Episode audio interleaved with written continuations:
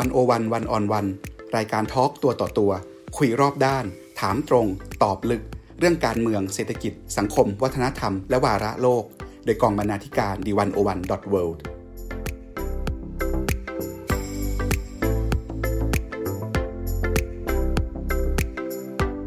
ยินดีต้อนรับสู่รายการ 101 One on One เวอร์ชันพอดแคสต์ครับ ในสถานการณ์ความรุนแรงที่ชายแดนใต้ ที่เลื้อรังมาหลายสิบปี วันนี้นอกจากเสียงระเบิดและเสียงปืนแล้ว ซุ้มเสียงใหม่กำลังปรากฏขึ้นอย่างมีนัยสำคัญนะครับ โดยเฉพาะเสียงของคนรุ่นใหม่ นิสิตนักศึกษาที่ออกมาชู 3 นิ้ว เรียกร้องให้ผู้มีอำนาจหยุดคุกคามประชาชน ร่างรัฐธรรมนูญใหม่และยุบสภา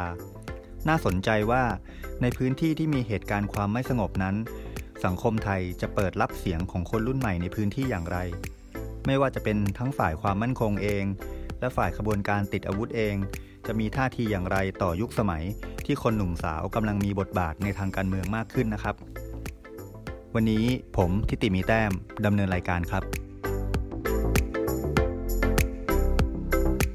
สวัสดีครับ วันนี้ผมอยู่กับอาจารย์เอกรินตวนศิรินะครับ อาจารย์ประจำคณะรัฐศาสตร์ มหาวิทยาลัยสงขลานครินทร์วิทยาเขตปัตตานีนะครับ แล้วก็ยังเป็นผู้อำนวยการปัตตานีฟอรัมที่ติดตามสถานการณ์ใน พื้นที่ชายแดนใต้มาอย่างยาวนานนะครับ แล้วก็มีแง่มุมข้อคิดในเชิงวิชาการจำนวนมาก ที่เผยแพร่ออกมาให้สังคมไทยได้เรียนรู้กัน แต่ทีนี้เมื่อเกิดสถานการณ์กระแสที่คนรุ่นใหม่ นักศึกษาตื่นตัวทางการเมืองออกมาชูสามนิ้วเนี่ยสังคมไทยอาจจะมองหรืออาจจะยังทำความเข้าใจไม่ชัดนักว่า มันกำลังสะท้อนอะไรในพื้นที่ชายแดน ใต้พื้นที่ปัตตานีที่เต็มไปด้วยเหตุการณ์ความรุนแรง และมีข้อเรียกร้องเต็มไปหมดเลย พอนักศึกษาคนรุ่นใหม่ที่ออกมาพยายามเรียกร้องประชาธิปไตยเรียกร้องในการชูสามนิ้วเนี่ยสังคมไทยทำความเข้าใจเรื่องนี้อย่างไร เราจะมาคุยกับอาจารย์เอกลินในมิติเหล่านี้นะครับ อย่างลงลึกแล้วก็คุยกันยาวๆ 40-50 นาทีได้ สวัสดีครับอาจารย์ครับ ครับ สวัสดีครับ สวัสดีผู้รับฟังทุกท่านด้วยนะครับในทางพอดแคสต์นะครับ ครับผม อาจารย์ครับเเราก็เห็นอยู่ว่านักศึกษาทั่วประเทศตอนนี้กำลังตื่นตัว ไม่ใช่แค่นักศึกษา แต่ว่าลามไปในระดับนักเรียนระดับมัธยม โรงเรียนขาสั้นแล้วนะครับ แต่ทีนี้โดยเฉพาะพื้นที่ปัตตานีเนี่ยผมอยากชวนอาจารย์เอกลินคุยนิดนึงครับว่าในเชิงประวัติศาสตร์เนี่ยการเรียกร้องประชาธิปไตยใน พื้นที่ชายแดนใต้พื้นที่ปัตตานีที่ผ่านมาเนี่ยมันเป็นอย่างไรกฎหมายไหนบ้างที่สังคมไทยควรจดจำเรียนรู้ครับ ผมอยากจะเริ่มด้วยแบบนี้ก่อนนะครับอยากจะย้อนไปในเรื่องของประวัติศาสตร์การเรียกร้องหาประชาธิปไตยผมคิดว่าหมุดหมายที่สำคัญอย่างมาก ๆเลยนะครับถ้าเริ่มจุดที่สำคัญเราต้องดูจุดที่สิ่งที่เราเรียกว่าคณะราษฎรที่มีการเปลี่ยนแปลง การเมืองการปกครองแน่นอนมีกลุ่มคนมุสลิมนะครับ ที่ได้เข้าไปอยู่ในคณะราษฎรนะครับผมคิดว่าสิ่งที่สำคัญโดยเฉพาะบุคคลที่สำคัญมากๆ คือแช่มพรมยงนะครับ ซึ่งมีความสนิทกับอาจารย์ปรีดีพนมยงตอนนั้น นั่นก็หมายความว่าแช่มพมยงก็จะเป็นข้อต่อที่สำคัญที่พูดถึงเรื่องของประเด็นทางภาคใต้ นะครับ แล้วก็แน่นอนแช่มพมยงก็มีความสนิทสนมกับฮัตยีสุหลงนะครับเอกสารหลายชิ้นซึ่งผมก็เคยเขียนบทความเรื่องอบทบาทของบรรดาชนมุสลิมนะครับ เรื่องนี้ไว้ด้วยนะครับ ทีนี้เรื่องประเด็นทางภาคใต้เนี่ยการเปลี่ยนผ่านประชาธิปไตยของไทยเนี่ยก็มีอยู่มาตลอดนะครับ ทีนี้อาจารย์แช่มพรมยงก็พยายามที่จะ นำเสนอประเด็นทางภาคใต้นะครับ ผ่านคณะราษฎรโดยโดยเฉพาะอาจารย์ปรีดี อาจารย์ปรีดีถึงลงมาทางภาคใต้นะครับ มาปัตตานีตอนที่เปิดโรงเรียนเอกชนศาสนาแห่งแรกนะครับ ซึ่งฮัดดีสุหลงเป็นคนที่ดูแลอยู่นะครับ แล้วก็มารับฟังปัญหา ตอนนั้นสถานการณ์ผมเข้าใจว่ามันกำลัง ที่จะต่อรองนะครับ โดยเฉพาะเรื่องของอำนาจนะครับ ในการดูแลจนมาถึงเป็นข้อเสนอของอไม่ไม่ใช่ของฮัจีสุหลงนะครับ อันนี้ก็เป็นข้อเสนอที่สำคัญคือของคณะกรรมการอิสลามประจำจังหวัดปัตตานีของคนที่นี่ก็เสนอไป นั่นก็หมายความช่องทางของคนที่นี่ในการเรียกร้องก็ยังเชื่อมั่นนะครับว่าในระบบของสังคมไทยหรือรัฐไทยในสมัยนี้ในสมัยนั้นจะรับฟังปัญหา ทางภาคใต้ ผมผมคิดว่าช่องทางแบบเนี้ยมันเป็นช่องทางที่สำคัญ ตอนนั้นก็ยังไม่มีกลุ่มติดอาวุธ แต่เมื่อฮัดีสุหลงหายตัวไปเนี่ยมันเป็นการตัดขาดที่สำคัญเมื่อมีความรุนแรงนะครับ โดยเฉพาะรัฐกระทำต่อผู้นำท้องถิ่นเนี่ยทำให้เกิดอีกมิติหนึ่งก็คือทำให้เกิดกระบวนการที่ไม่เชื่อมั่นนะครับในระบบรัฐสภาหรือในระบบประชาธิปไตย ก็นำไปสู่องค์กรติดอาวุธ ที่ผมเกินแบบนี้ก็จะ ก็เพื่อจะชวนให้เห็นว่าสิ่งที่สำคัญก็คือว่ามันพื้นที่ political space ของในรัฐไทยเนี่ยเมื่อมีประชาธิปไตยเนี่ยคนท้องถิ่นก็เข้าไป engage ด้วย กลับมาสู่ในยุคที่สำคัญนะครับ ที่ยุคที่เราหมุดหมายในทางประวัติศาสตร์การเมืองไทยคือ 14 ตุลานะครับครับ14 ตุลา16เนี่ยเป็นหมุดหมายที่สำคัญมาก ๆ ด้วยเหตุผลอย่างนี้นะครับ ผมก็เข้าไปดูเรื่องเอกสาร นะครับในของปัญญาชนมุสลิมที่เข้าไปในเหตุการณ์ 14 ตุลานะครับ แน่นอนเขาก็มีกลุ่มเฉพาะชื่อกลุ่มสลาตันนะครับ ได้เข้าไปมีส่วนร่วมนะครับ ในเรื่องของกระบวนการเรียกร้องประชาธิปไตยนะครับ ตอนนั้นนะครับแล้วก็หลายๆ คนก็เข้าไปมีบทบาทอย่างมาก เนื่องจากคนที่นี่ก็ได้เข้าไปเรียนที่มหาลัยในกรุงเทพนะครับ โดยเฉพาะจุฬาและธรรมศาสตร์ หลายคนก็เข้าไปมีบทบาทนะครับ ปัญหาทางภาคใต้ก็ถูกไปพูดถึงนะครับในเหตุการณ์ที่สำคัญคือที่สนามหลวงคือเหตุการณ์ที่เด็กชายซือแมนะครับที่ถูกทหารได้ฆาตกรรมนะครับที่สะพานกตนะครับเกิดขึ้นแล้วก็นำไปสู่อภิปรายในที่ที่สนามหลวงนะครับให้ประชาชนได้รับทราบนะครับไอเนี่ยผมคิดว่าคล้ายๆกับปัจจุบันที่ผ่านมา ทีนี้ พอไปตรงนั้นเสร็จนะครับ เหตุการณ์ภาคใต้ก็ได้รับความสนใจนะครับ คนที่นี่ก็มีความหวังกับพื้นที่ทางการเมืองที่นั่นด้วยนะครับ หลังจากปี 25อ่าหลังจาก 2516 แล้วนะฮะช่วงก่อนที่จะไปปี 19 เหตุการณ์ที่สำคัญที่สุดที่มีการประท้วงใหญ่ที่สุดระหว่าง 1619 คือการประท้วงปี 2518 นะครับ หรือเราเรียกว่าที่มีการประท้วงที่มัสยิดกลางปัตตานี นะครับเรื่องโดยเฉพาะเรื่องของอการฆาตกรรมทหารที่ได้เข้ามาละเมิดสิทธิมนุษยชนของคนในพื้นที่ทำให้คนพื้นที่เนี่ยได้ออกมาประท้วงเรียกร้องความเป็นธรรม ตอนนั้นปัญญาชนไทยปัญญาชนหมายหมายเพราะว่าคนรุ่นใหม่ สุธรรมแสงบัทุม หรือคนที่มีบทบาทณตอนตรงนั้นคือสอนทเนี่ยก็ได้เข้ามาลงมาทางภาคใต้ด้วยนะครับ เข้ามารับฟังปัญหา ที่ผมพูดแบบนี้คือเส้นทางของประชาธิปไตยไทยกับเรื่องประเด็นทางภาคใต้เนี่ยมันไปด้วยกันตลอด เพียงแต่ว่าเพียงแต่ว่าเมื่อมีความรุนแรงหรือมีการปฏิเสธข้อเรียกร้อง โดยเฉพาะใช้วิธีการการคุกคามมาโดยตลอดที่ผ่านมาเนี่ยทำให้คนจำนวนมหาศาลเนี่ยต้องลี้ภัย กรณีตัวอย่างหลังจากปี 2518 แล้วนะครับ แล้วก็ปี 19 มีเหตุการณ์โต้กลับของฝ่ายขวาเนี่ย ระหว่างนั้นเนี่ยผมก็ไปเจอข้อมูลบุคคลที่ยังอยู่นะก็ก็ก็คุยกัน คนเหล่านั้นก็ลี้ภัยไปที่มาเลเซียไปอยู่สวีเดนนะครับ ไปอยู่ที่ลุนจำนวนจำนวนเยอะเลยนะครับ แล้วก็หลังๆเขาพยายามติดต่อผมมาคุยด้วยอะไรด้วย เพราะเขาก็รู้สึกว่าเขาก็ไม่อยากจากบ้านจากเมืองไป แต่ตอนนั้นสภาพมันอยู่ไม่ได้เนื่องจาก ถูกคุกคามไม่มีใครปกป้องเขาไม่มีแพลตฟอร์ม ที่จะบอกว่าเขาเนี่ยถูกละเมิดสิทธิ์ทำให้พวกเขาหลายคนก็เอาชีวิตรอดได้ โดยที่ไปอยู่ในสังคมที่ดีแล้วก็ปรับตัวโดยเฉพาะตอนนั้นที่สวีเดนก็มีคนรับจากคนสามจังหวัดจำนวนเยอะเลยนะครับตอนนี้ก็เป็นชุมชนอยู่เป็น generation สองสามนะครับ ที่ผมเจอตอนนี้นะครับ นั่นนี่กำลังจะบอกว่านี่ประวัติศาสตร์ของการเรียกร้องประชาธิปไตยของคนในพื้นที่สามจังหวัด ฉะนั้นเองพื้นที่ทางการเมืองแบบเนี้ยเมื่อมันไม่เปิดกว้างและมันถูกคุกคามโดยเฉพาะจากเจ้าหน้าที่รัฐโดยโดยเฉพาะจากคนที่มีอำนาจเนี่ยทำให้คนเนี่ยไม่เชื่อมั่นและก็ไม่อยากที่จะคล้ายๆว่าเข้าไปมีส่วนไม่ผมผมอยากจะพูดอย่างนี้นะครับเขาไม่มั่นใจมากพอในหลักประกันเมื่อเขาพูดของแบบนี้ไปแล้วเนี่ยจะทำให้เขาเนี่ยปลอดภัยหรือข้อเสนอของเขาเนี่ยได้รับถูก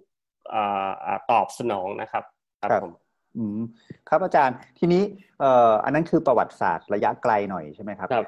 ก็คือสี่สิบห้าสิบปีขึ้นไป แต่ถ้าเราเอ่อสตาร์ทหลังจากเหตุการณ์ความรุนแรงครั้งใหม่ที่มันปะทุช่วงเอ่อปีสองพันห้าร้อยสี่สิบเจ็ดเนาะเหตุการณ์ป้นปืน แล้วก็เป็นยุคสมัยของรัฐบาลทักษิณชินวัตรเนี่ยเอ่อประวัติศาสตร์การเรียกร้องประชาธิปไตยของคนในพื้นที่เนี่ย เรา เราเห็นบ้างไหมครับ ว่าว่ามันเอ่อ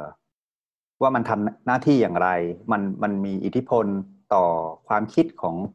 คนหนุ่มสาวหรือปัญญาชนในพื้นที่อย่างไรบ้าง เพราะว่ามันก็เป็นจุดสตาร์ทของขบวนการติดอาวุธขึ้นมาเหมือนกันใช่ไหมครับ ครับผมผมว่าปี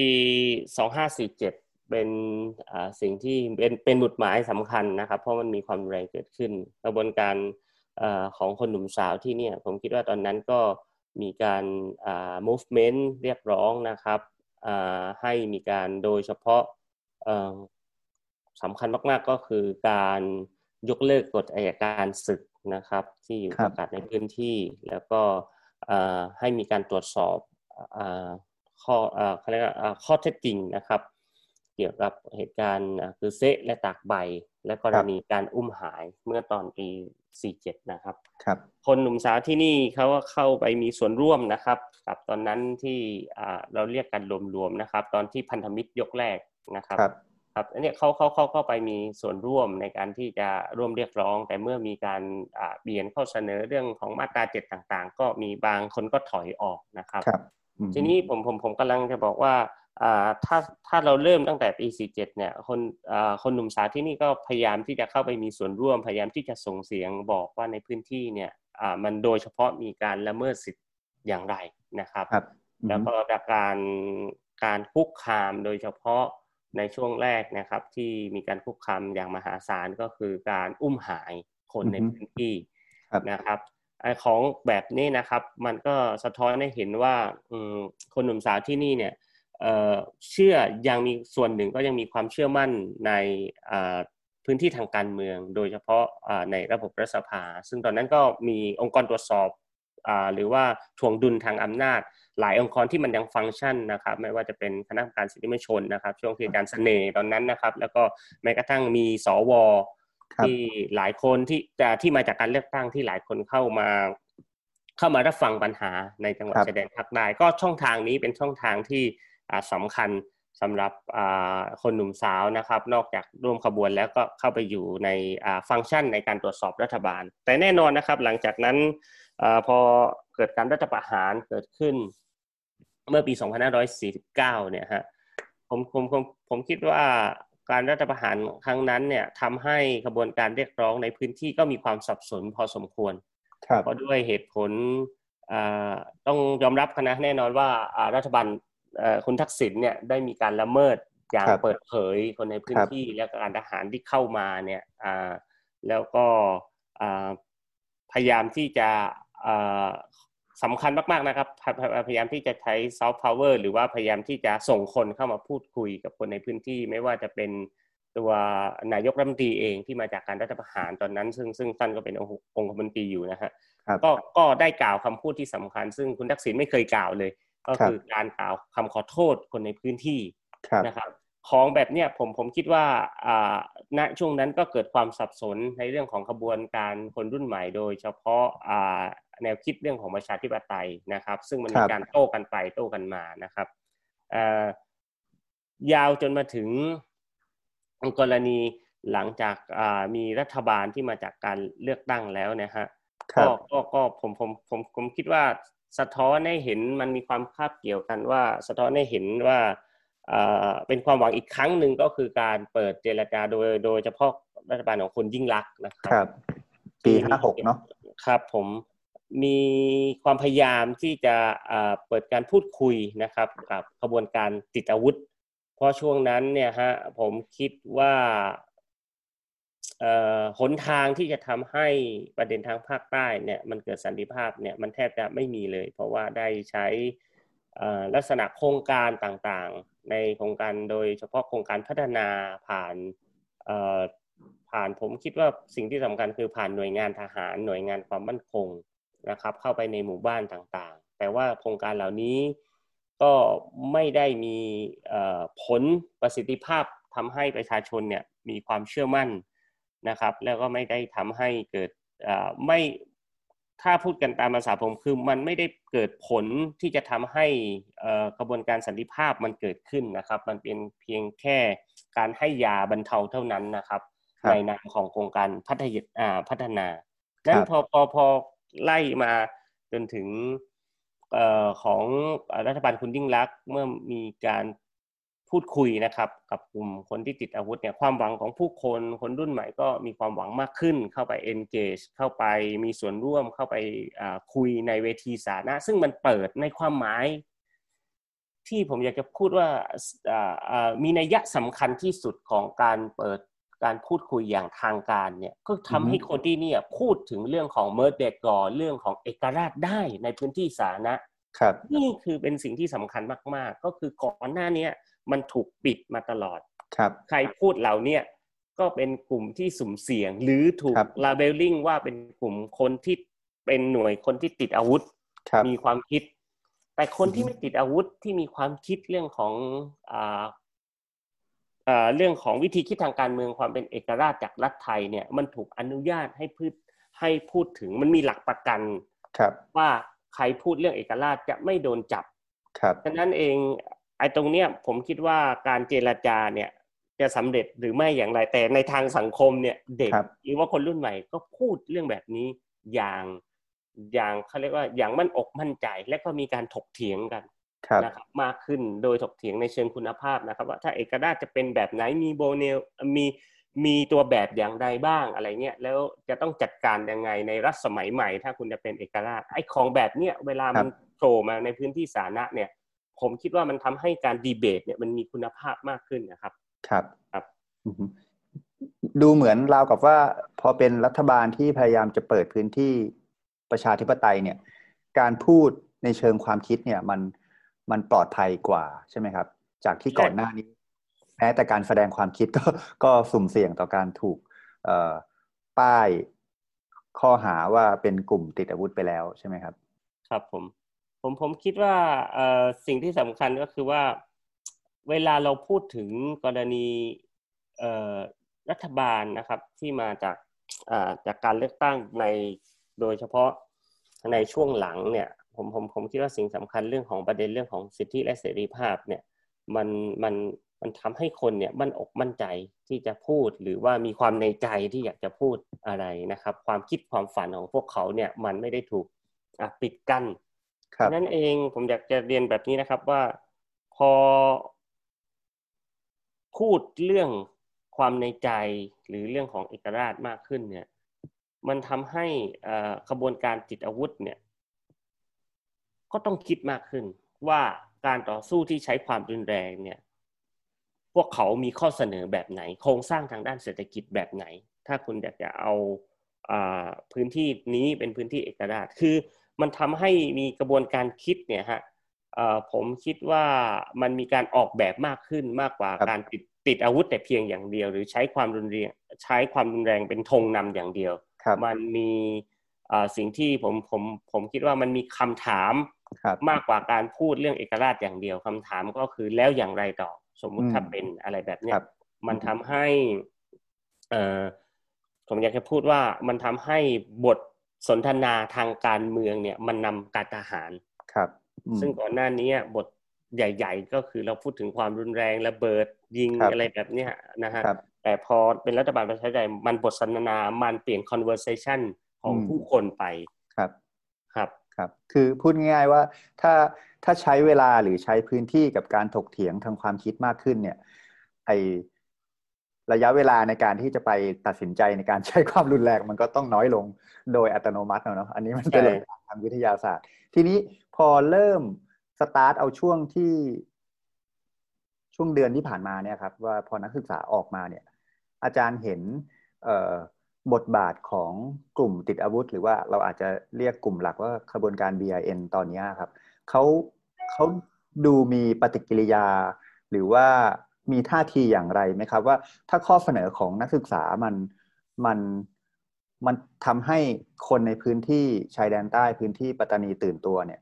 แล้วแล้วขบวนการติดอาวุธที่เลือกที่จะก่อเหตุแทนบทสนทนา แทนการถกเถียงในทางการเมืองมาตลอดขบวนการติดอาวุธเขาเขาจะทำยังไงต่อเขาเขาคิดอะไรอยู่ครับ ตอนนี้ถ้าอยากชวนอาจารย์ประเมิน เออเราก็ยังไม่ทราบนะครับว่าเขาคิดยังไงในฐานะที่เป็น Official หรือว่ามี Statement ออกมาเรื่องนี้ หรือคำแถลงการในนี้เราก็ to be fair กับพวกเขาด้วยนะครับ เขาก็ไม่ได้ออกมาแท้หากแต่เพียงแต่ว่าถ้าผมจะวิเคราะห์ แล้วก็ประเมินแล้วเนี่ย ก็คือกระบวนการติดอาวุธเนี่ยฮะผมผมคิดจำเป็นอย่างยิ่งที่พวกเขาเนี่ยจะต้องเข้ามาอย่างน้อยๆนะครับ เข้ามารับฟัง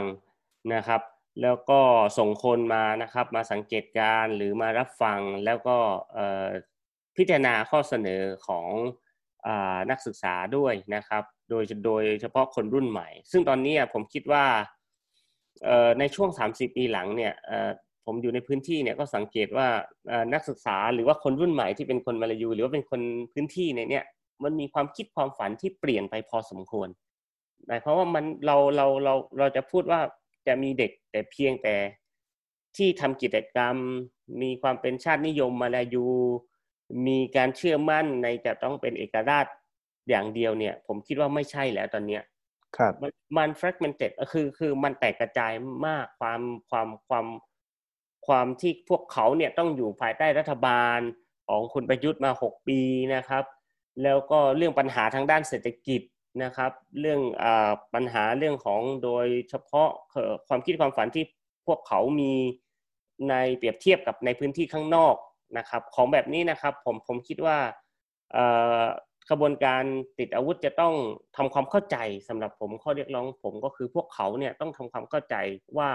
คนรุ่นใหม่ในพื้นที่เนี่ยเนี่ยมันมีความหลากหลายมากนะครับ ครั้นกระบวนการติดอาวุธจะยึดถือในอุดมการ ความคิดแบบชาตินิยมมาลายูอย่างเดียวต่อสู้ โดยใช้ธงนำแบบเนี้ยผมไม่คิดว่ามันจะทำให้พวกเขาเนี่ยประสบความสำเร็จ หรือทำให้พวกเขาเนี่ยมีแรงสนับสนุนจากคนที่มีอัตลักษณ์ที่หลากหลาย เช่นมีคนบางส่วนที่ไม่ได้มี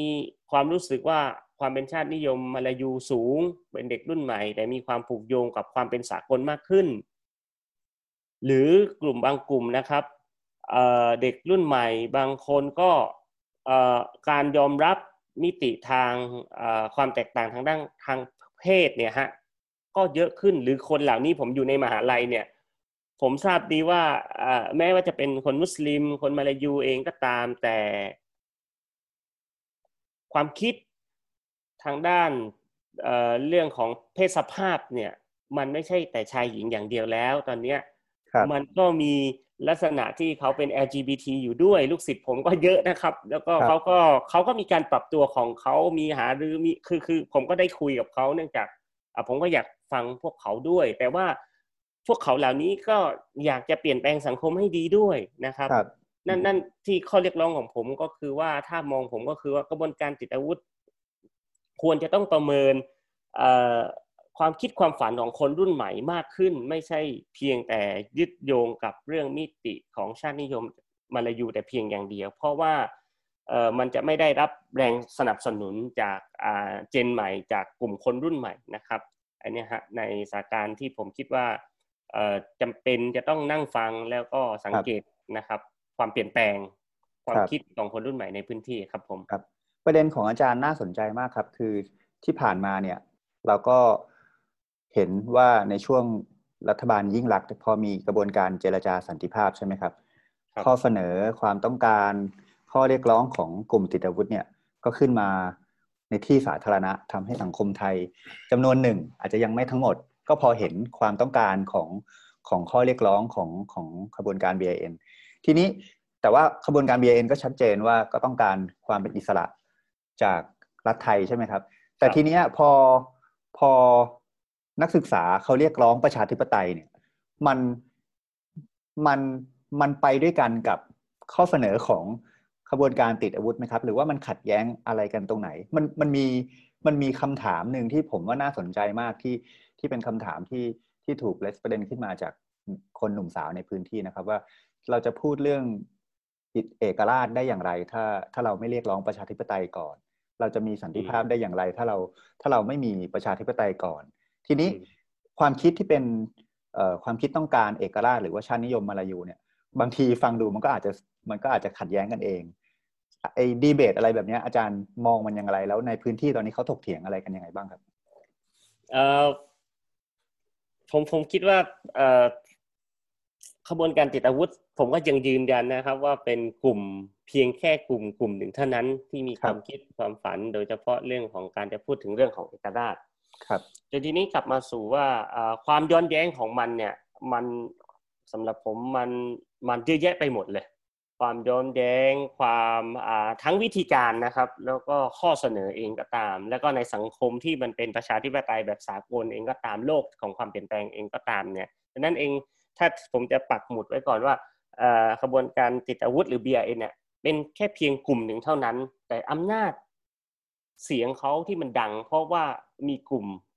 ติดอาวุธอยู่นะครับ มันมีความรุนแรงมันทำให้มีมันทำให้มีพลังมีการต่อรองนะครับ แต่ทีนี้พอในยุคสมัยใหม่เนี่ยเรื่องมิติของความรุนแรงเนี่ยมันถูกปฏิเสธ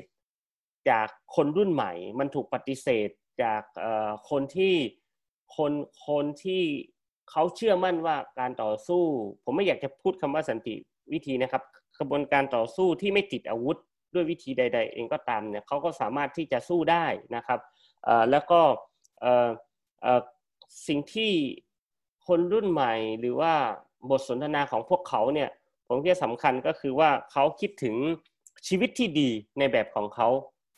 ฉะนั้นเองข้อเรียกร้องของเบียเอ็นเรื่องของเอกราชเนี่ยมันไม่มีข้อเสนอพ่วงหลังว่าจะจัดการระบบเศรษฐกิจอย่างไร จะจดจะจัดการเรื่องเกี่ยวกับหลักประกันนะครับ เรื่องของพวกเขาจะมีชีวิตที่ดีอย่างไรนะครับ และเขามากกว่านั้นเขาจะมีสิทธิเสรีภาพ ที่จะอยู่ในที่นี่และบอกว่าไม่เห็นด้วยกับ BRN ได้ไหม ในหลาย ๆ ประเด็น สมมติถ้า BRN บอกว่าจะใช้ชาริอันแล้วก็เด็กส่วนหนึ่งบอกไม่เอารับไม่ได้ แบบเนี้ยเขาจะมีหลักประกันเยี่ยงไรอะไรที่เป็นหลักประกันให้เขาฉะนั้นเองสิ่งที่มันเป็นปัญหามาโดยตลอดคือ กลุ่ม BRN เนี่ยไม่มีโครงสร้างทางสังคมหรือข้อเสนอ proposal convince ให้คนที่นี่สนับสนุนพวกเขานะครับ มีแต่ผมคิดว่ามีแต่การตอบโต้ที่ใช้ความแรง และก็รัดละเมิดสิทธิตอบโต้ แล้วก็เป็นข้อเรียกร้องทำให้แน่นอนคนก็รู้สึกเห็นอกเห็นใจใช่ไหมฮะประชาชนถูกทำร้ายนี่เป็นของแน่นอน แต่ถ้าเรามองในเรื่องของระดับใหญ่เรื่องของข้อเสนอเนี่ยพวกเขาไม่มี ฉะนั้นเองเด็กรุ่นใหม่ ที่เชื่อมั่นโดยเฉพาะตอนนี้เขาต้องการเรื่องของสิทธิและเสรีภาพ ฉะนั้นการต่อสู้ของประชาธิปไตย ผมคิดว่านี่คือเป็นเรื่องหลักของพวกเขาไม่ใช่เรื่องของเอกราชเรื่องของประชาธิปไตยที่เขาอยากจะพูดนะครับ แล้วก็อยากจะมีอยากจะมีความคิดความฝัน หรือแม้ทั้งส่วนหนึ่ง ถ้าคนที่นี่เด็กที่นี่กลุ่มหนึ่งนะครับ ว่าอยากจะพูดเรื่องของเมื่อเดกอหรือเรื่องของเอกราชก็พูดได้แต่ต้องเปิดพื้นที่ให้อีกกลุ่มหนึ่งที่บอกว่าเขาไม่เชื่อแบบนั้น เขาก็จะเชื่อในเรื่องตัวอย่างนะครับเขาเชื่อว่าไม่ควรจะไปถึงเอกราชเขาอาจจะเชื่อว่าเรื่องของออโตนอมีเรื่องอะไรนะเขตการปกครองพิเศษได้ไหมรูปแบบใหม่ หรือเชื่อว่าเออเป็นแบบเดิม แต่ว่าขอให้มีเรื่องของประเด็นเรื่องของอการกระจายอำนาจ แล้วก็หลักประกันที่เรื่องของประชาธิปไตยที่มีระเบียบตรวจสอบได้นะครับ ในโดยเฉพาะเรื่องของเส้นทางประชาธิปไตยเนี่ยหรือแนวทางหรือระเบียบประชาธิปไตยที่มันเติมให้มันแข็งแรงมากขึ้นไอ้ของแบบเนี้ยผมคิดว่า ตอนนี้สิ่งที่สำคัญมาก ๆ ก็คือว่าการพูดถึงเรื่องของประชาธิปไตยและเอกราชในพื้นที่พร้อม ๆ กันเนี่ยมันอาจจะย้อนแย้งกันครับ เพราะว่าถ้าเป็นประชาธิปไตยคุณก็ ประชาธิปไตยก็ต้องไม่เชื่อความรุนแรงใช่ไหมฮะดังนั้นเองถ้าพูดถึงเอกราชก็ต้องบอกว่าไม่เป็นส่วนหนึ่งของที่สนับสนุนความแรง และก็จะผลักดันเรื่องของเอกราช อย่างเช่น กรณีถ้าจะผลักดันเรื่องของเอกราชแบบคาตาลันก็ได้นะครับ พื้นที่อื่นแต่ไม่มีการสนับสนุนความรุนแรงฉฉะนั้นเองเมื่อมีความแรงเข้ามาเกี่ยวข้องกลุ่มความแรงเนี่ยมันทำให้การได้รับการสนับสนุนจากคนอื่นๆเนี่ย ลดน้อยถอยลง แล้วก็จะถูกโดดเดี่ยวมากขึ้น เพราะว่าสังคมมันเริ่มไปสู่ว่าการที่จะต้องไม่ใช้ระบบไม่ใช้วิธีคิดแบบอำนาจนิยม คนที่ใช้ความรุนแรงมันก็มีชุดความคิดแบบเนี้ยไปในถัวข้อเรียกร้องของเด็กมัธยม ที่เบตงวันนี้ก็ที่เพื่อพวกก็ส่งมานะครับ ที่โรงเรียนเอกชนสอนศาสนาเนี่ยก็เริ่มที่จะเด็กมัธยมก็เริ่มจะชูสามนิ้วกันอะไรแบบเนี้ยเขาปฏิเสธเรื่องระบบอำนาจนิยม ในโรงเรียน ฉะนั้นเองพวกเหล่านี้เนี่ยอายุสิบสิบสิบห้าสิบหกเนี่ยสิบเจ็ดเนี่ยเขาก็จะเป็นเจนอีกเจนหนึ่งใหม่ ครับเจนเจนใหม่ ซึ่งเจนเหล่านี้เขาเติบโตมาเรื่องของเทคโนโลยีเรื่องอะไรต่างๆ เนี่ยแล้วถ้ามาให้พวกเขาเนี่ยสนับสนุนเรื่องการใช้ความแรง ผมคิดว่ามันอาจจะไม่สามารถที่จะทำให้เขาเนี่ยเชื่อมั่นได้นะครับ ครับ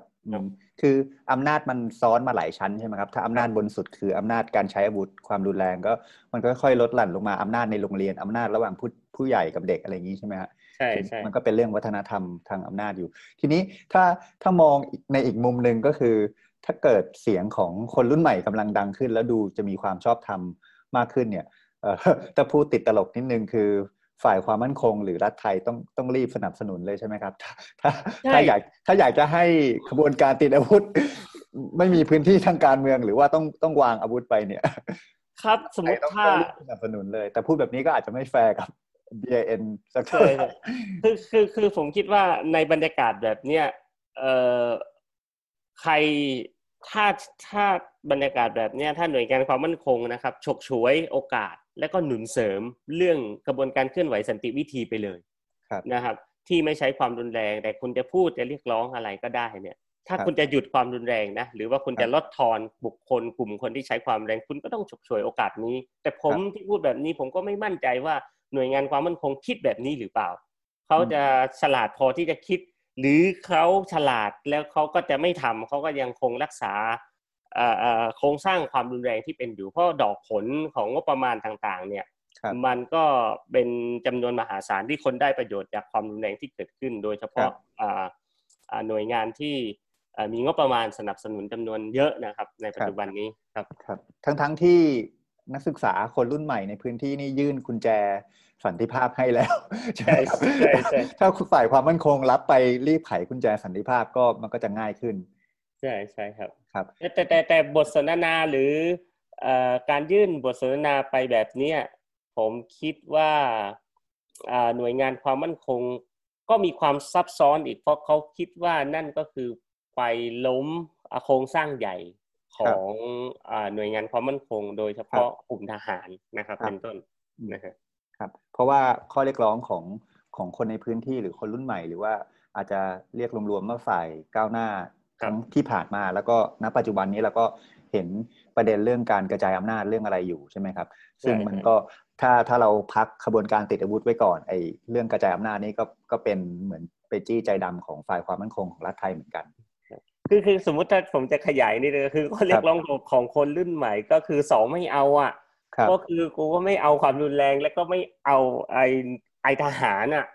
ไม่เอาระบบที่มันเป็นเผด็จการแบบเนี้ยเพราะนั้นเองพวกเขาเนี่ย ก็จะไม่มีใครสนับสนุนพวกเขาเพราะว่าทิศทางของพวกเขาคือ คือไม่เอาทั้งพวกความรุนแรงก็ไม่เอาทั้งเผด็จการอาหารที่มันเป็นอยู่นะฮะก็จะว่าไปก็เหมือนน้องๆที่กำลัง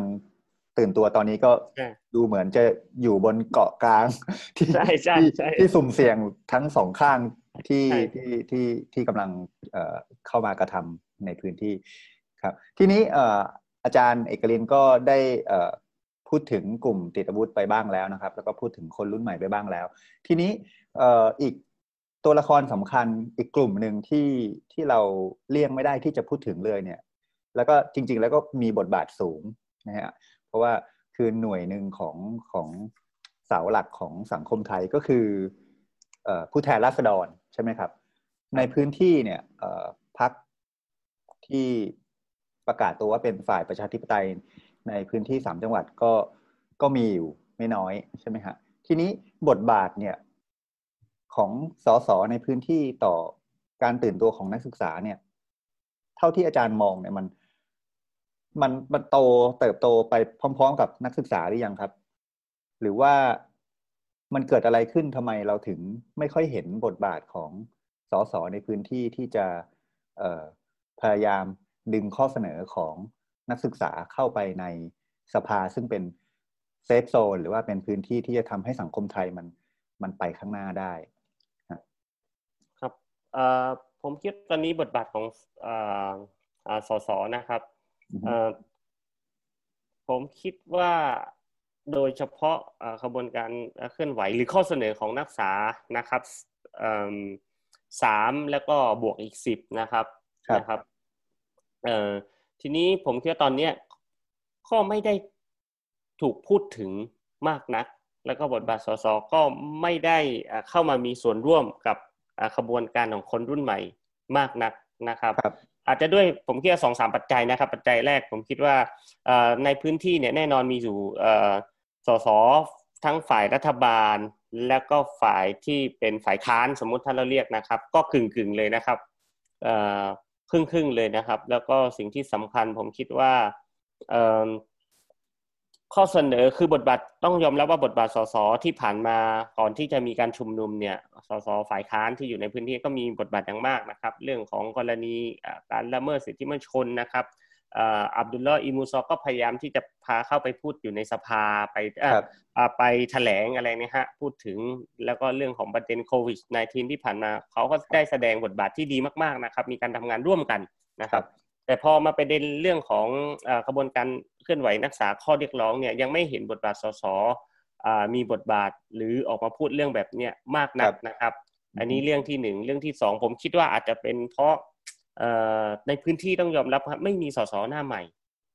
ในความหมายว่าหน้าใหม่แล้วก็เป็นคนรุ่นใหม่ด้วยนะครับ ที่เป็นตัวแทนของเสียงใช่มีโหวตเตอร์ด้วยใช่ไหมครับ ใช่ไม่มีผมผมผมเช็คเลยนะครับ ก็คือว่าแทบที่จะไม่มีเลยส่วนใหญ่ก็เป็นการจากงานวิจัยของผมก็คือ มันโยกย้ายไปมาโยกพักในการรวมอย่างเช่น ก็มีพักใหม่พักประชาชาตินะครับถ้าเราดูทุกเขตในพื้นที่แล้วเนี่ย พักที่เป็นพักของถ้าถือว่าเป็นไม่ถือว่าเป็นพักของคนรุ่นใหม่ แต่ว่าที่คุณรุ่นใหม่นิยมนะครับ อย่างเช่นพักอนาคตใหม่เก่า หรือพักก้าวไกลในปัจจุบันเนี่ยเสียงโดยเฉพาะในเขตหนึ่งเนี่ยมีจำนวนสูงมากนะครับ แล้วก็มีอยู่เกือบทุกมันในหมู่บ้านนะครับ ซึ่งซึ่งซึ่งที่ผมพูดแบบนี้ก็คือว่าแต่พวกเขาเนี่ยก็ไม่ได้มีสสเลย หรือได้ไม่หรือไม่มีตัวแทนของเขาเลยที่จะพูดเรื่องประเด็นเหล่านี้นะครับฉะนั้นเองมันก็สะท้อนให้เห็นถึงว่าเป็นช่วงของวัยนะครับที่มีความแตกต่างกัน แล้วก็สิ่งที่สำคัญมาก ๆ ก็คือว่าผมคิดว่าข้อเสนอของนักศึกษาเนี่ยกับมิติของสสในพื้นที่เนี่ย ผมคิดว่าเขามองโจทย์คนละโจทย์กันต่างกัน แล้วก็การที่มีข้อเสนอที่มันก้าวหน้าถึงขนาดเนี่ย พวกเขาก็ ไม่สามารถที่จะคล้ายๆ คือพวกเขาผมคิดว่าในช่วงเวลาที่สั้นขนาดเนี้ยพวกเขาไม่สามารถที่จะปรับตัวได้เร็วมากพอ ซึ่งแตกต่างจากพักบางพัก ซึ่งเขาสามารถปรับตัวเข้าไปสังเกตการเข้าไปรับฟังอะไรแบบเนี้ยเป็นต้นอย่างเช่นกรณีของถ้าต้องพูดเรื่องของจนะที่ผ่านมานะฮะเรื่องของการทำเรื่องของนิคมอุตสาหกรรม นิคมอุตสาหกรรมและทำคล้ายๆว่าวงเสวนาใช่ไหมฮะในการรับฟัง ก็ไม่ได้มีสสในพื้นที่ที่เข้าไป engage กับตรงนั้นมากมากมีแต่สสจากที่อื่นมากกว่าที่มาร่วมรับฟังอันนี้เป็นข้อสังเกตของผมนะครับเบื้องต้นครับครับอาจารย์ทีนี้มันก็จะมาชวนอาจารย์พูดถึงอีกประเด็นหนึ่งนะครับ ที่เป็นประเด็นค่อนข้างถูกมองว่าเป็นประเด็นร้อนเป็นประเด็นอ่อนไหวเนี่ยในพื้นที่กรุงเทพเนี่ยเราก็เห็นว่ามันก็จะมี ฝ่ายอนุรักษ์นิยมออกมาพยายามที่จะดิสเครดิตคนคนรุ่นใหม่ที่พูดเรื่องการปฏิรูปสถาบันกษัตริย์ใช่ไหมครับ ทีนี้พอเป็นในพื้นที่ชายแดนใต้พื้นที่ปัตตานีเนี่ยที่ผ่านมาเนี่ยเราเห็นพรรคฝ่ายค้านเคยจัดเสวนาพูดเรื่องแก้รัฐธรรมนูญใช่ไหมครับ แล้วก็สุดท้ายก็หัวหน้าพักก็กับนักวิชาการจำนวนหนึ่งก็ถูก ฟ้องอาหนึ่งหนึ่งหกไปใช่ไหมครับ ทีนี้พอมาเป็นประเด็นเรื่องอที่นักศึกษา พยายามที่จะเรียกร้องให้มีการปฏิรูปสถาบันกษัตริย์สิบข้อเนี่ยที่ที่กลายเป็นกระแสไปในวงกว้างตอนเนี้ยเออเราควรทำความเข้าใจยังไงดีครับว่าในพื้นที่เอ่อที่ผ่านมาเนี่ยกลุ่มเตดิวุฒิก็เรียกร้องเรื่องเอกราช นักศึกษาชูสามนิ้วพูดถึง การหยุดคุกคามประชาชน การอยากให้มีการร่างรัฐธรรมนูญใหม่แล้วก็ยุบสภาเนี่ยแต่ว่าไอ้สิบข้อเนี้ยมันเหมือนเป็นอีกก้อนความคิดหนึ่งที่ที่ยังทรงพลังอยู่ที่ยังค้างอยู่ในข้อถกเถียงเนี่ยและโดยเฉพาะในพื้นที่ชายแดนใต้พื้นที่ปัตตานีเนี่ยอาจารย์มองเห็นดีเบต เรื่องนี้อย่างไรทั้งทั้งมุมจากฝ่ายนักการเมืองเอง ผู้นำท้องถิ่นเอง หรือนักศึกษาเองหรือหรือชาวบ้านเอง เราควรจะทำความเข้าใจเรื่องนี้อย่างไรในมุมมองของพื้นที่ชายแดนใต้ครับเอ่อผมผมอยากจะเริ่มแบบนี้ก่อนนะครับ สิ่งที่มันเป็นเวลาเราพูดถึงปัญหาทางภาคใต้ แล้วก็เป็นข้อกล่าวหาใหญ่มากๆก็คือเรื่องของมาตราหนึ่งครับ เวลาใครพูดหรือเสวนาหรือเสนอประเด็นนี้ขึ้นมาเนี่ย มันเป็นประเด็นที่เซนซิทีฟมากๆ และก็ทำให้เปิดช่องให้แก่หน่วยงานความมั่นคงเนี่ยฟ้องร้องอย่างเช่นการที่พี่นิที่ได้พูดเมื่อกี้นะครับที่ในเรื่องของการจัดวงเสวนา ซึ่งเขาก็ยื่นฟ้องไป โดยเฉพาะการพูดถึงเรื่องของมาตราหนึ่งเพราะว่ามันมันมันไม่พูดไม่ได้เพราะพูดถึงเรื่องเอกราชแล้วมันก็มีมาตราหนึ่งนะครับในลักษณะของรัฐไทยเนี่ยก็ก็ก็ก็ก็จำเป็นจะต้องพูดในทางวิชาการ แต่เมื่อพูดแล้วเนี่ยก็ก็ถูกฟ้องนะครับเรื่องที่หนึ่ง นะครับ อันนี้ก็เป็นปัญหาเฉพาะทางภาคใต้นะครับ ส่วนประเด็นที่สองก็คือว่าเรื่องของตัวของข้อเสนอนะครับ โดยเฉพาะสถาบันกษัตริย์อของบทบาทของสถาบันกษัตริย์นะครับ ต่อเรื่องภาคใต้เนี่ยผมคิดว่าตอนนี้เนี่ยฮะคนรุ่นใหม่ในเรื่องอคิดในประเด็นเรื่องภาคใต้ตอนนี้ ผมคิดว่าสิ่งที่น่าสนใจสำหรับผมคือกลับเป็นเด็กมัธยมนะครับที่ สนอกสนใจเรื่องนี้แล้วก็เข้าไปหาข้อมูล รับรู้จากแหล่งข้อมูลต่างๆ มากขึ้น ข้อสังเกตแบบนี้มันมีปรากฏการณ์ที่เกิดขึ้นนะครับ เช่นการจัดแฟลชม็อบที่ปัตตานีในก่อนที่ผ่านมานะครับ มีป้ายบางป้ายนะครับ พูดถึงกรณีให้มีการ ก่อนที่จะมีข้อเสนอสิบข้อนะครับ ก็มีการพูดถึงป้ายบางป้ายพูดถึงบทบาทของสถาบันกษัตริย์นะครับพูดมาก่อนแล้วใช่ไหมครับพูดมาก่อนแล้วนะครับ ผมผมผมก็ไปคุยกับน้องเหล่านั้นด้วยนะครับ ว่าทำไมเขาคิดยังไง ผมก็โอ้ยผมก็รู้สึกว่าเเด็กมัธยมเนี่ยเขาเข้าถึงข้อมูลแล้วเขามีเวลาแล้วเขาอ่าน แล้วเขาก็พูดกับผมว่าเอ่อป้ายบางป้ายซึ่งเขามาโชว์ตอนหลังงาน แล้วเขาก็ถ่ายรูปผมก็เก็บรูปอะไรพวกเขาไว้นะครับ ว่าเอ๊ะ เขาก็เออเป็นเด็กที่คุมฮิญาบอะไรแบบเนี้ยเขาเขาก็บอกว่า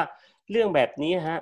ก็มีคนรู้กันหมดแล้วอะ ก็ไม่เห็นต้องแปลกใจเลยเขาก็พูดกับผม ผมว่าเออซึ่งซึ่งผมผมคิดว่าคนรุ่นใหม่โดยเฉพาะอายุน้อยๆ เนี่ย เรื่องเหล่านี้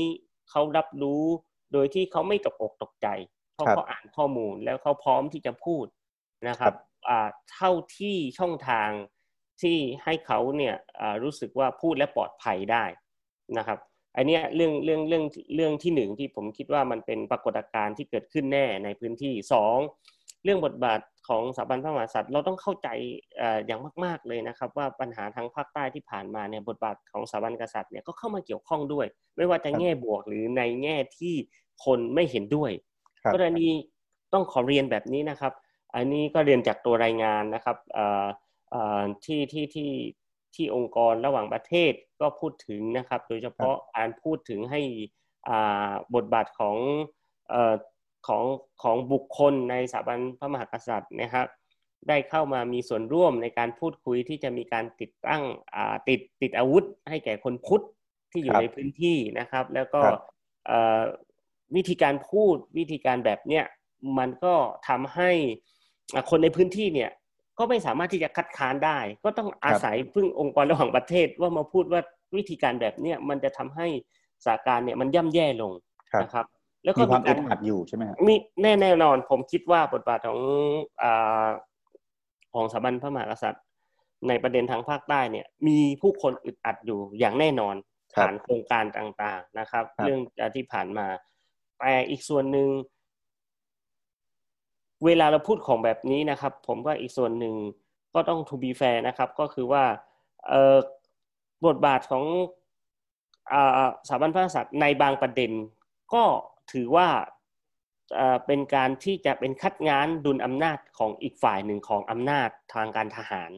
เนี่ยมันมีการในสนามความขัดแย้งเนี่ยมันมีตัวผู้เล่นตัวละครเนี่ยที่มันดุลเรื่องของอำนาจกันอยู่ครับ แต่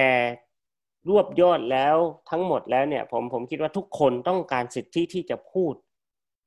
ว่าประเด็นของภาคใต้กับบทบาทของสถาบันพระมหากษัตริย์เนี่ยผมคิดว่าเรื่องนี้จำเป็นจะต้องพูดเหมือนกันในพื้นที่สาธารณะพูดในฐานะที่จะทำให้ประเด็นเรื่องของกิจกรรมหรือความคิดเห็นบางสิ่งบางอย่างเนี่ยของผู้คนเนี่ย พูดแดงได้เปิดเผยขึ้น ก็ต้องยอมรับนะครับ หลายคนก็หลายองค์กรอ้างสถาบันพระมหากษัตริย์แล้วมาทำโปรเจกต์ในพื้นที่จำนวนมหาศาลนะครับ แล้วก็คนชาวบ้านก็เห็นอยู่หลายหลายหลายคนก็เห็นอยู่แต่เขาไม่สามารถพูดได้ เพราะมีการอ้างหรือว่าเขาบอกว่าเขาได้รับแมนเดตอะไรก็แล้วแต่ หรือแม้กระทั่งผมศึกษาเรื่องอิสลามโฟเบียเนี่ยครับ มีการเอ่อแล้วเขาเรียกว่า มีนายทหารเก่านะครับมาพูดนะครับใน YouTube หรือว่าวงเสวนาจัดโครงการอ้างสถาบันพระมหากษัตริย์แล้วก็พูดว่าเนี่ยฮะอิสลามก็จะเข้ามายึดครองประเทศ พูดในเชิงที่ไม่มีข้อมูลสนับสนุนคือทำให้เกิดความเกลียดชังมากขึ้น โดยอ้างสถาบันว่าเราเนี่ยจำเป็นที่จะต้องประจัดพวกอิสลามออกไปเพื่อรักษาสถาบันพระมหากษัตริย์ศาสนาพุทธเนี่ยมันเชื่อมโยงกันไปหมดครับฉะนั้นเองผมคิดว่า เรื่องของนี้เรื่องของสถาบันพระมหากษัตริย์จำเป็นที่จะต้องถูกพูดถึง และต้องถูกตรวจสอบ โดยเฉพาะคนที่อ้างว่าได้รับคาร์เมนเดตนะครับจากหน่วยงานของสถาบันพระมหากษัตริย์เนี่ยเข้ามาทำโปรเจกต์ในพื้นที่ไอเนี้ยสำหรับผมตอนต่อสิ่งที่มันเกิดขึ้นที่ผมพูดนะครับ แต่สำหรับในสถานการณ์ปัจจุบันเนี่ย ตอนนี้นักศึกษาหรือคนรุ่นใหม่เนี่ยผมคิดว่าเขาก็ไม่ได้พูดแบบเข้มข้นเหมือนเหมือนข้อเสนอของที่ฝั่งธรรมศาสตร์ครับ หรือในสถานการณ์ที่เป็นบทสนทนาใหญ่อยู่ตอนนี้เพราะผมคิดว่าเขาก็ต้องพยายามที่จะต้องศึกษาแต่สำหรับเด็กรุ่นใหม่เนี่ย ตอนนี้ผมผมคิดว่ามันเป็นเรื่องปกติเสียแล้วที่เขาพูดกันในชีวิตประจำวันของพวกเขาครับนะคือพูดง่ายคือ เหมือนไกลแต่ใกล้ใช่ใช่ใช่ใช่คือไกลในเชิงพื้นที่แต่จริงๆแล้วการรับรู้มันมันไปพร้อมกันหมดเลย ใช่ใช่มันใกล้มากครับครับ ทีนี้เอ่อโดยรวมทั้งหมดตั้งแต่เราคุยกันมาเนี่ยครับคำถามสุดท้ายอยากจะชวนอาจารย์เอกลินมองไปข้างหน้านิดนึงครับว่าพอมันเต็มไปด้วยความซับซ้อนความย้อนแย้งเนี่ยทั้งประเด็นประชาธิปไตย ประเด็นสันติภาพ ประเด็นชาตินิยมมาลายูเนี่ย ไอ้ปลายทางของของการตื่นตัวทางการเมืองครั้งนี้ครับ มันมันมีอะไรที่ที่เราควรจะควรจะรักษามันไว้ ถ้าเราอยากเห็นสังคมไทยโดยรวมมันมันเป็นประชาธิปไตยจริง ๆ มีรัฐธรรมนูญที่เคารพสิทธิเสรีภาพเคารพสิทธิมนุษยชนจริง ๆ มีการกระจายอำนาจจริง ๆ เปิดพื้นที่ให้คนทุกชาติพันธุ์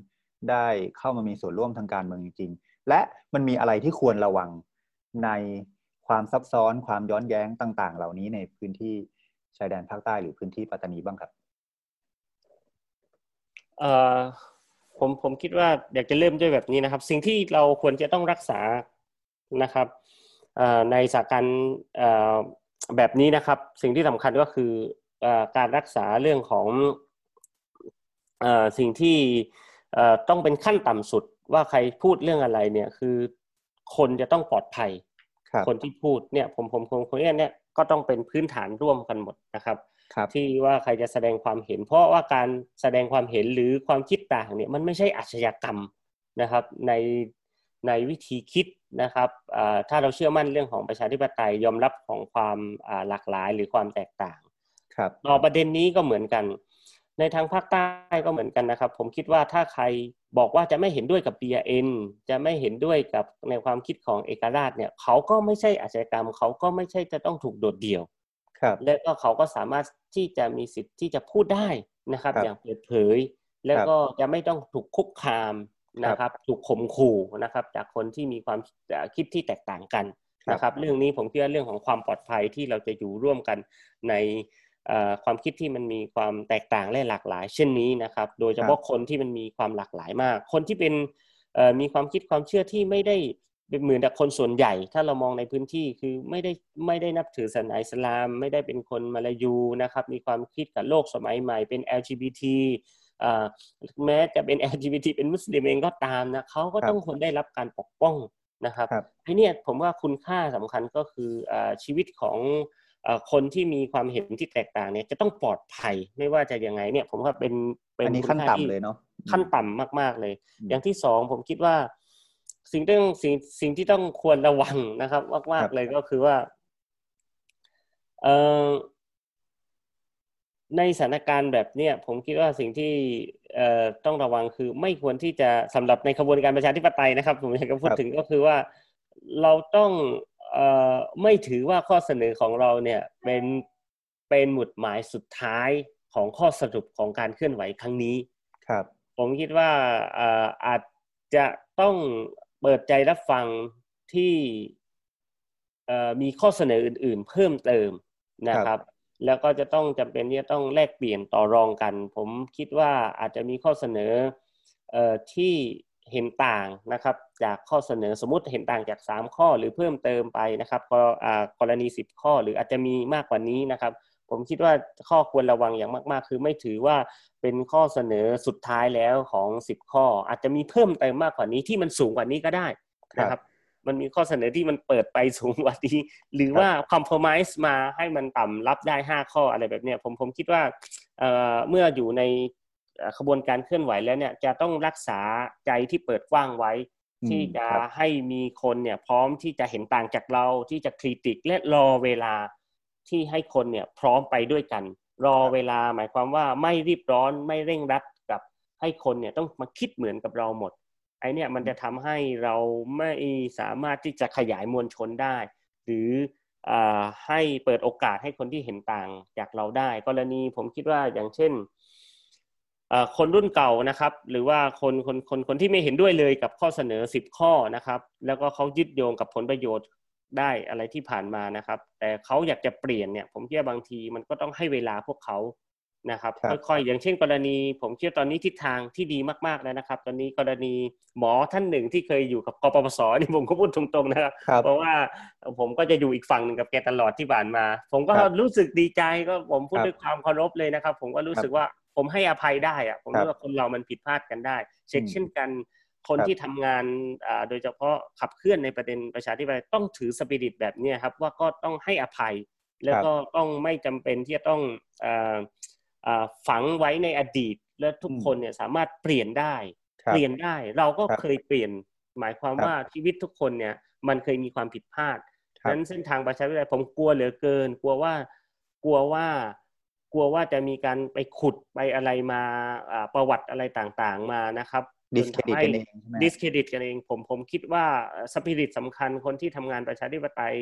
หรือคนรุ่นใหม่เนี่ยจะต้องมีสปิริตของการให้อภัยเปิดกว้างและโอบอ้อมแก่คนที่เขาเคยผิดพลาดมาก่อน หรือเขาเคยมีความเห็นต่าง เราต้องการคนเหล่านี้จำนวนมหาศาลเลยในสถานการณ์ปัจจุบันนะครับครับคืออันนี้มันก็เป็นหัวใจหลักของคนที่ศรัทธาในประชาธิปไตยจริงๆว่า ระยะเวลาที่ที่มากพอมันสามารถเปลี่ยนคนที่เคยทำอะไรผิดๆหรือเชื่ออะไรผิดๆได้ใช่ไหมครับ ถ้าเราถ้าเราจะไม่อยากจะวันหนึ่งถ้าเราคนที่เชื่อในประชาธิปไตยจะไม่อยากกลายเป็นคนที่ทำอะไรผิดเราเราก็เราก็ควรควรจะกลับมาให้อภัยในคนที่เคยผิดได้ใช่ไหมครับ เพราะว่าเราเราไม่มั่นใจตัวเองว่าวันข้างหน้าเราอาจจะกลายไปเป็นคนที่ที่เป็นเผด็จการหรือเป็นอำนาจนิยมก็ได้ใช่ไหมครับ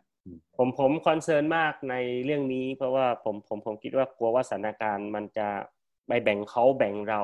ในความหมายว่าไม่มีพื้นที่ให้คนที่กลับมาสนับสนุนเราครับ หรือว่าสนับสนุนกระบวนการประชาธิปไตย ผมผมผมผมคิดว่า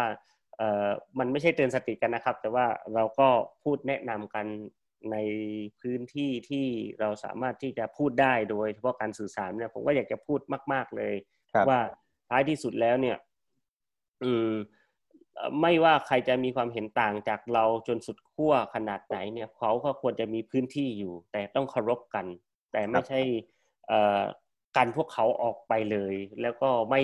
ไม่เคารพในฐานะที่เป็นมนุษย์ด้วยกัน เว้นแต่ว่าคนนั้นมันจะเป็นเผด็จการที่ฆ่าคนรุนแรงอะไรอันนั้นก็จะเป็นอีกเรื่องแต่สำหรับสามัญชนอย่างเราเราเนี่ย เราไม่ได้มีอำนาจใด ๆ เนี่ย ผมคิดว่าเราก็ เติบโตมาแล้วก็คนที่จะอยู่ร่วมกันในความหลากหลายแบบนี้ครับ ครับพูดง่ายๆว่าถ้าเราเป็นสามัญชนที่พยายามจะหาพื้นที่ที่ปลอดภัยแล้วก็มีสันติภาพมีประชาธิปไตยแล้วเนี่ยมันก็ไม่มีเหตุผลอื่นที่เราจะไปกีดกันพื้นที่สำหรับคนอื่นที่จะเข้ามาแชร์พื้นที่ร่วมกับเราใช่ไหมครับอาจารย์ใช่ครับครับโอเคครับคุณผู้ฟังครับเอ่อผมก็คุยกับอาจารย์เอกลินตัวสิริมาพอสมควรแล้วนะครับ นี่ทั้งหมดก็เป็นประเด็นเอ่อ การตื่นตัวของกระแสประชาธิปไตยที่เกิดขึ้นในพื้นที่ชายแดนใต้พื้นที่ปัตตานีของคนรุ่นใหม่ตอนนี้นะครับ ก็ขอบคุณอาจารย์เอกลินมากครับ ที่สละเวลาคุยกับรายการวันโอวันวันออนวันมาร่วมๆเกือบชั่วโมงนะครับ ขอบคุณอาจารย์เอกลินมากครับ ครับ ขอบคุณครับจริงๆครับ